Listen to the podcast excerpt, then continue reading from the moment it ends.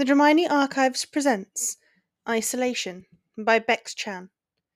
Chapter 1 People often said that in times of turbulence, you learn to appreciate the little things.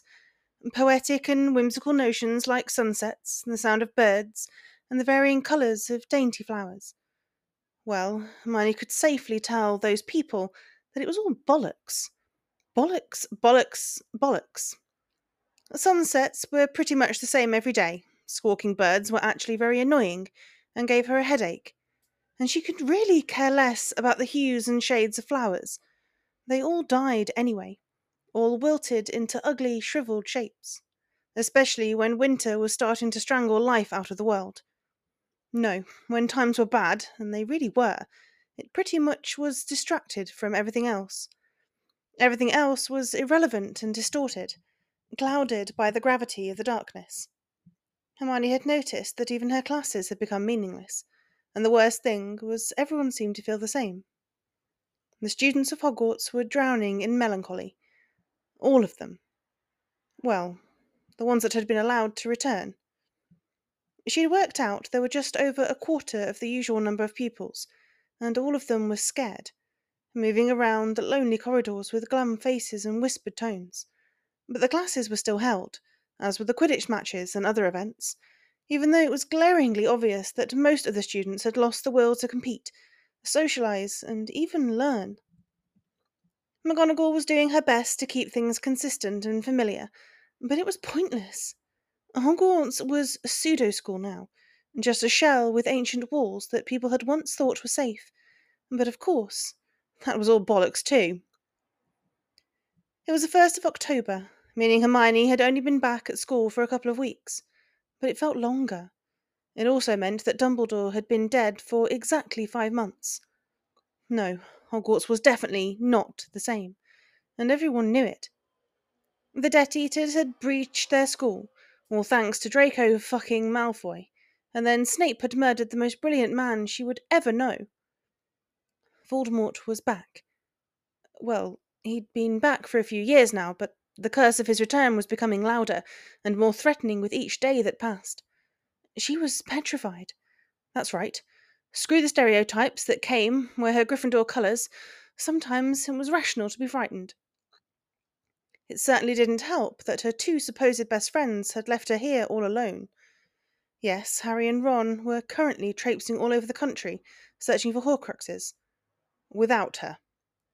She wasn't sure where the reasoning had been in that decision, but it had been Lupin's suggestion.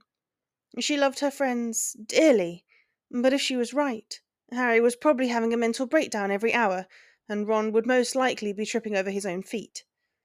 She knew that it hadn't been their decision, but she couldn't help the resentment that had burrowed into her brain. At least they had each other. She had been left here to assist McGonagall with turning Hogwarts into a shelter, a safe place. There were a few other order members here, such as Seamus and Dean, and Ginny was helping along with the rest of the professors. The youngest Weasley was nice enough, but she didn't come close to filling the gap the boys had left her with. For the most part, Hermione felt significantly alone. She had been given the title of head girl, of course, possibly so she could have her own room to help with the Order's plans. Or perhaps it was so she could have some freedom to lock herself in the library at night with the hopes of assisting the cause. Or maybe it was because she was the infamous best friend of Harry Potter and was supposed to provide some symbol of hope to the miserable souls that were haunting Hogwarts. Whichever it was, she was glad she could help, but she'd have rather stayed with Ron and Harry. Michael Corner was head boy, but she'd never really found out why he'd been chosen. It was probably just because he'd been a prefect and a member of Dumbledore's army, but she doubted he was going to be much in the way of preparing the Order. She could have asked him, of course, or even attempted to make conversation with any other students, but the only person she really spoke to these days was McGonagall. She was too busy, too immersed in her desperation to help. Her head girl dorm felt empty, hollow. Near the Gryffindor Tower there was her bedroom, a little kitchenette, a small living space, the bathroom, and another bedroom. The bedroom that Harry would have probably occupied if it had been chosen as head boy. Corner had his own head dormitory near the Ravenclaw Tower, and for that she was grateful. If she was going to be angry and anxious about the state of the world, she didn't want anyone but Harry and Ron to know about it. But as she had noted so many times, they weren't here. They sent her one letter every fortnight, careful not to owl any more in case it alerted Voldemort to their Horcrux hunt. So, yes, things were bad. Remarkably bad. So bad that the words in front of her were just sliding over her brain and escaping her attention. It had just passed midnight when she'd made her way to the library to research Horcruxes again, spurred on by her passionate insomnia. It was easily two in the morning now, and the place was obviously empty, and only the faint glow of her lumos had any indication of life between the labyrinth of bookshelves. She rubbed her sleep deprived eyes and tried to focus on the blurry letters and shapes, but it was difficult. Right, she mumbled to herself, trailing her fingertips under the sentence to steady her gaze. The first named wizard to create a Horcrux was Herpo the Foul, and they can only be. Bugger. She'd already read that sentence twice. You are insane, he spat harshly, stopping in his tracks.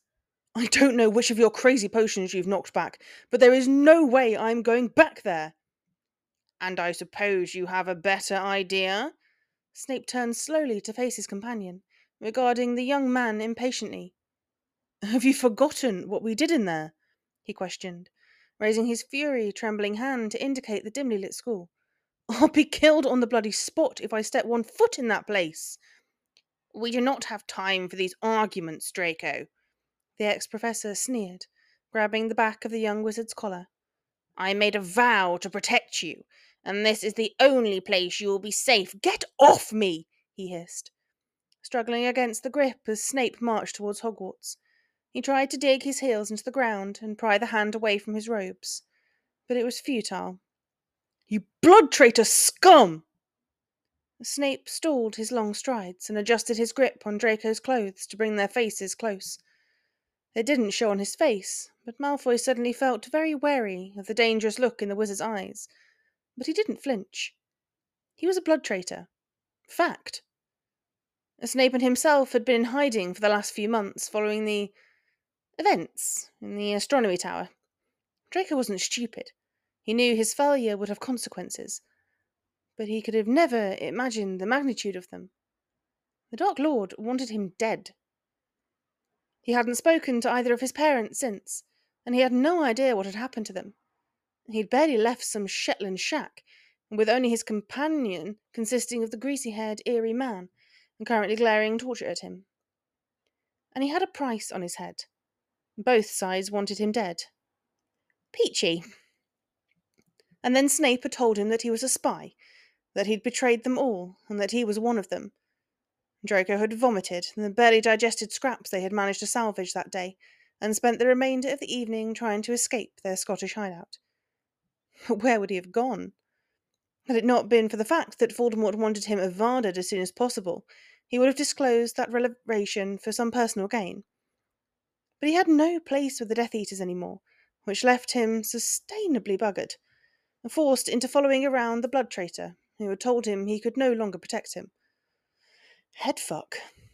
And now he had brought him to Hogwarts. He tried to ask questions about the extent of Snape's involvement with the Order, but the odd git had characteristically said the bare minimum.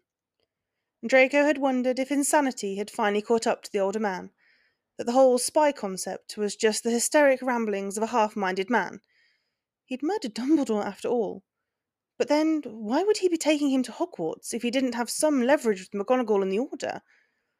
All the questions and anxiety pounded against his temple and throbbed with echoing reminders in his ears. But he'd had no answers, no promises, nothing. Just left to simmer in a limbo that ached and wondered, where everything had become so complicated. Five months in a rickety shed on some desolate Shetland island, with only the drones of sheep to size the silence, had left him more than a little tense. Of course, having the most powerful wizard on earth hunting for your corpse didn't help. What a shit week. Shit month. Shit year. I am trying to protect you, Draco. The sinister man snapped, tightening his hold on Draco's robes. This is the only place you will be safe. I will not be safe here, the blonde growled, curling his lips in disgust. I am their fucking enemy. You are an enemy to both sides now, Snape pointed out, continuing his steps towards Hogwarts and yanking the Malfoy heir with him. But this side is at least likely to kill you. Professor McGonagall had already agreed to this. Stupid cow, Draco barked, earning him a choking tug. So I am to entrust my safety with that crazy hag? You don't have a choice. His protests stopped. She shivered.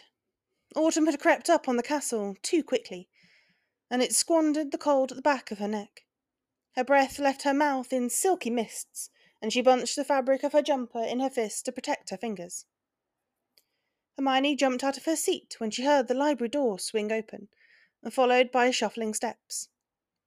She grabbed her wand, silently ending the Lumos charm and listening carefully to the intrusive thumps against the floorboards. She made her breaths as quiet as possible, managing to rise from her seat without making the faintest noise. She peeked through the gaps of the bookcases, searching for a glimpse of something out of place. All the shadows mingled into one mass of almost black, and so she concentrated on the sounds. Whoever it was still lingered by the door, but was slowly making their way further into the library. Her hand tingled around her wand. Miss Granger? a familiar voice called, and she relaxed her shoulders. Are you in here? Lumos, the witch sighed, her feet following the friendly tone. I'm here, Professor Slughorn. Oh, there you are! The jishery man smiled when she came into view. You know we've been looking everywhere for you. You really shouldn't be out this late, even if you are head girl. Is everything okay? she questioned, ignoring his comment. Professor McGonagall would like to speak with you, he stated simply, leading her away from the library. She's in her office. Is something wrong? Her brows knitted together with concern. Why would McGonagall need her at two in the morning? I'm not sure what's going on, Miss Granger, he admitted with a harmless shrug. I'm sure everything's fine, or we would have been informed. I suppose so. She nodded absently, tucking her hands into her pockets. It just seems a little odd. In times like these, Miss Granger, he breathed, and she could hear how tired the man was. They were all so tired. I'm surprised you can still find anything odd. Fair point. I will walk you to the office, he told her, his voice croaking with fatigue. Would you like me to wait outside for you to make sure you get back to your room safely?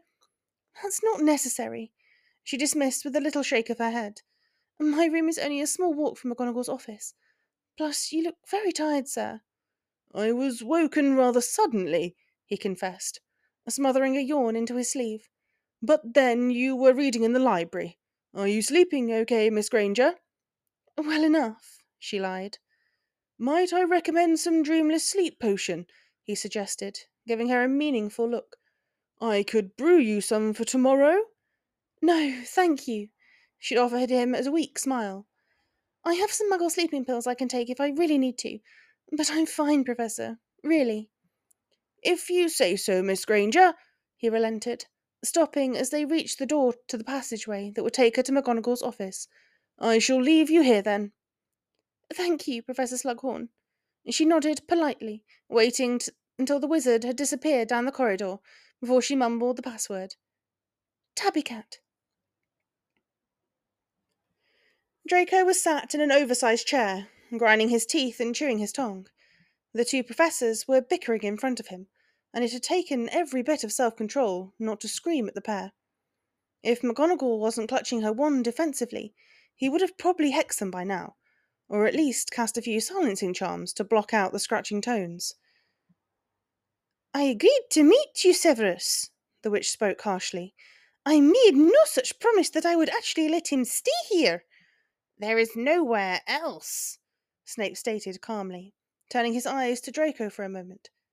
If the Dark Lord finds him, then he will kill him, Minerva.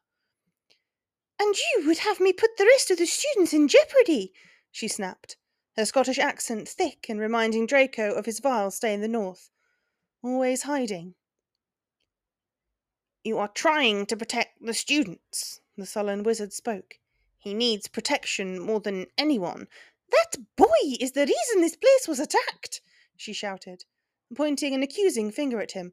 That boy is a child, Snape interrupted, ignoring the offended grunt from the otherwise silent teenager. He was misled, Minerva. Draco's eyes shot up at those words, and he had analysed the man he had once trusted with wary scepticism. It felt odd and degrading to be defended by someone he now surprised. He knew exactly what he was doing, the headmistress said quietly, her conservative tone back into place. And if he hadn't been so foolish, things would be very different.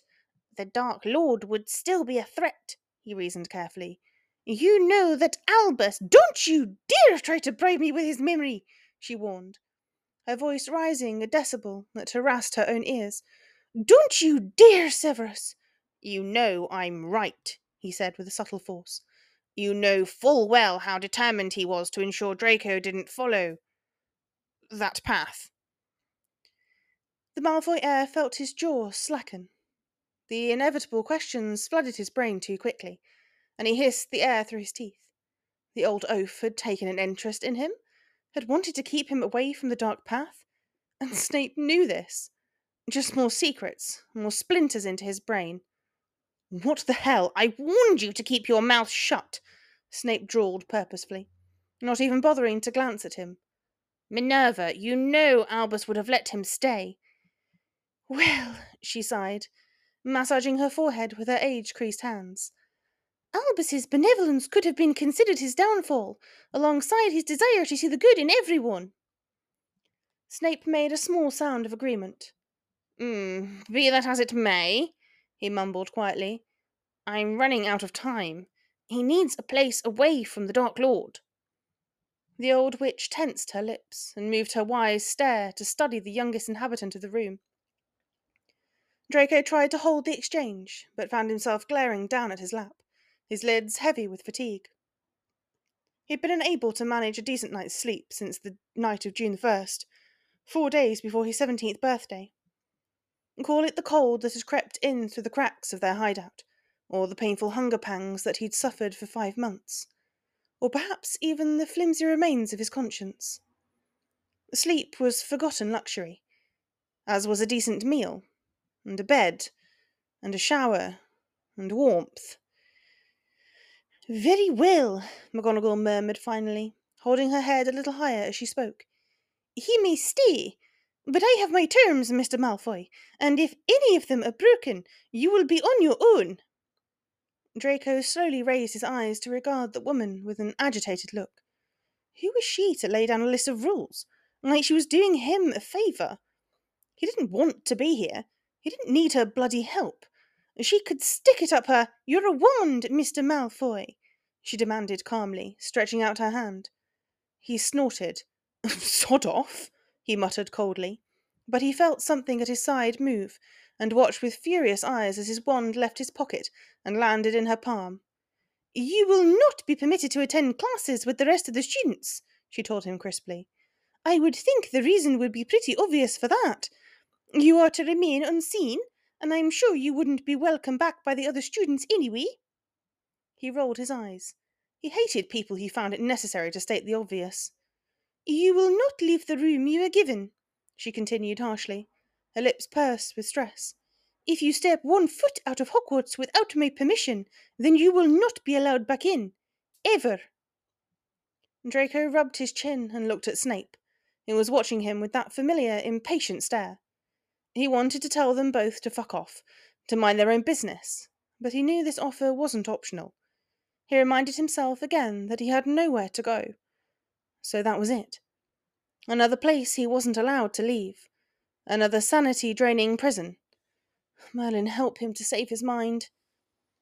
He will stay here? Snape questioned, breaking the silence. With you? I have far too much on my plate to play a chaperone, Severus, the witch explained in a clipped tone. I have someone else in mind to keep an eye on him. Snape frowned. Slughorn? he guessed. One of the professors? You knew firsthand that they wouldn't have time for that, she replied with an arched eyebrow. Considering the circumstances, Severus, there are only a handful of people I trust fully. And if you want Mr. Malfoy's whereabouts to remain secret, then he will stay with Miss Granger. Draco's eyes doubled in size and mouth went dry. The fucking mudblood! You will do well to mind your language, Mr. Malfoy, she threatened with her clipped tone. I think I've made it quite clear that your stay here is conditional. You think shoving me in a room with her will be safe? he questioned with a disbelieving face.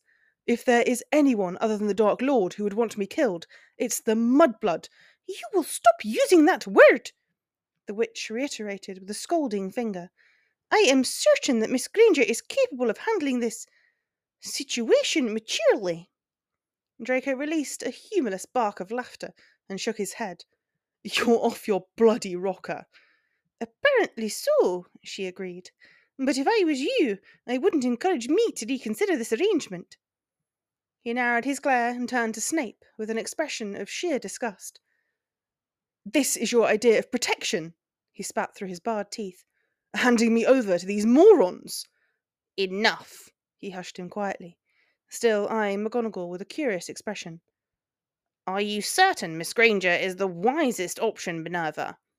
She's the only option, she stated resolutely. She's the only student I completely trust. But one of the professors would surely be more appropriate. The professors have enough trouble keeping their eyes on other students, the headmistress said, with an edge of impatience. Miss Granger is perfectly capable, and she just so happens to have a spare room in her quarters. This is a joke, Draco growled, wrinkling his nose with disdain. I refuse to stay with that. I won't tell you to shut up again, Snape sneered, taking a long stride to smack the back of his head. You will do as you are told, Mr. Malfoy, the witch warned stiffly. You will only have one offer to help from us, and then you're on your own. He felt the urge to challenge the witch rise in his throat, tickling his nostrils. But he was too exhausted. Hogwarts was so much warmer than the shed, and the warmth was like a sedative. The plush chair was absorbing him, no matter how hard he tried to ignore it. The smell of food lingered in the air, too, and it was doing. Betraying things to his empty stomach.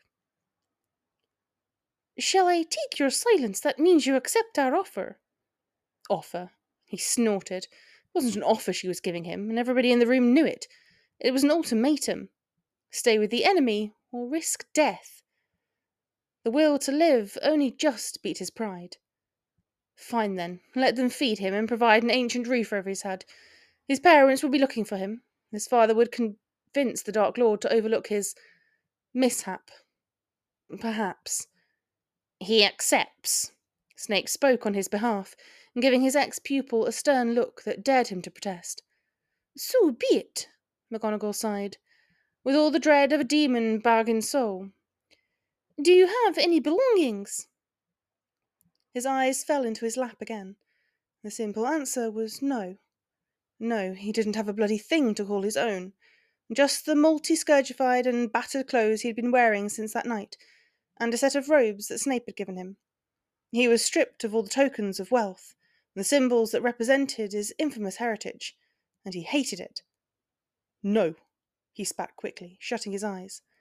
Then I will have the house elves get some things for you, she told him, her tone no softer than before. I'll have them sent to Miss Granger's room at some point tomorrow. And Miss Granger has agreed to this arrangement? the older wizard questioned with a sceptical tone. Not yet. Draco's golden eyebrows rose high on his pale forehead. Not yet. The woman was digging his grave faster than Voldemort.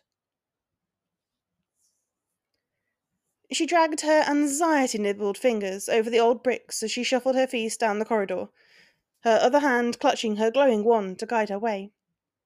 She'd figured out why McGonagall had summoned her now. There was only one possibility bad news.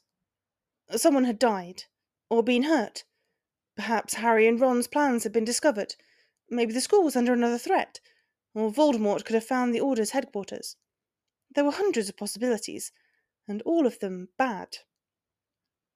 She mourned her optimism, wished it hadn't been stolen by Astronomy Tower's dark memory, and the absence of her best sad thoughts that that night was stolen when McGonagall's distorted voice rattled down the passage, and just as the echo subsided, another voice joined her. A man's voice. Her grip on her wand tightened, and she picked up her pace, and the smacks of her footsteps loud amongst the acoustics. She couldn't discern specific words, or even if there was perhaps a third voice vibrating along the walls now. And with a twitch of her wrist and the password whispered again under her breath, the thick door slammed open. Her eyes went wide and wild when she absorbed the scene. Snape. Here. In Hogwarts. She didn't even notice Malfoy. Three heads whipped around to look at her, but she only saw one. Him. The man that had killed the greatest man she'd ever known. She felt fire burst in her chest. You! she breathed, her features stretching with shock for a moment before the angry lines creased her face. Her wand arm straightened with an agitated snap of her elbow, and her bark brown eyes narrowed into dangerous slits. Impedimenta! He blocked her spell effortlessly, and it infuriated her more. The witch's rage was pounding in her ears, muffling McGonagall's request for her to relax. Her magic was throbbing at her fingertips, ready for revenge. She fired a stupefy, but it was deflected like her last attack. Draco watched the duel silently with his calculating eyes, wondering why Snape was actually participating in it all. Surely a quick Petrificus would be the meddlesome mudblood in her place. She hadn't even noticed him, had once taken her eyes off the other wizard. He would bet his family's fortune that spotting him would hardly calm the little tantrum she was having right now. Snape eyed the girl calmly and shot a silent, disarming smell in her direction, deciding it was best to end this before it got out of hand. He cocked an impressed eyebrow and it had no effect, and faltered when another one of her curses made him stumble on his feet. She had been practicing. When had she learnt silent shielding charms? Enough! McGonagall tried to intervene, but Hermione's eyes barely flicked over to the woman. Miss Granger, calm down and let me explain. The young witch didn't blink. Confring! Her wand flew away from her hand, and her confused and betrayed stare shifted along to the headmistress. She felt charmed ropes coil around her to restrict her movements, and frustrated tears sauntered down her cheeks.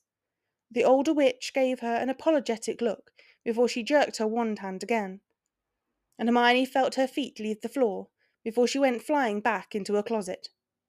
The door closed behind her with a blunt bang, and she remained frozen in the dark for a stunned moment before she was struggling with everything she had and shouting until her throat felt stripped by bleach.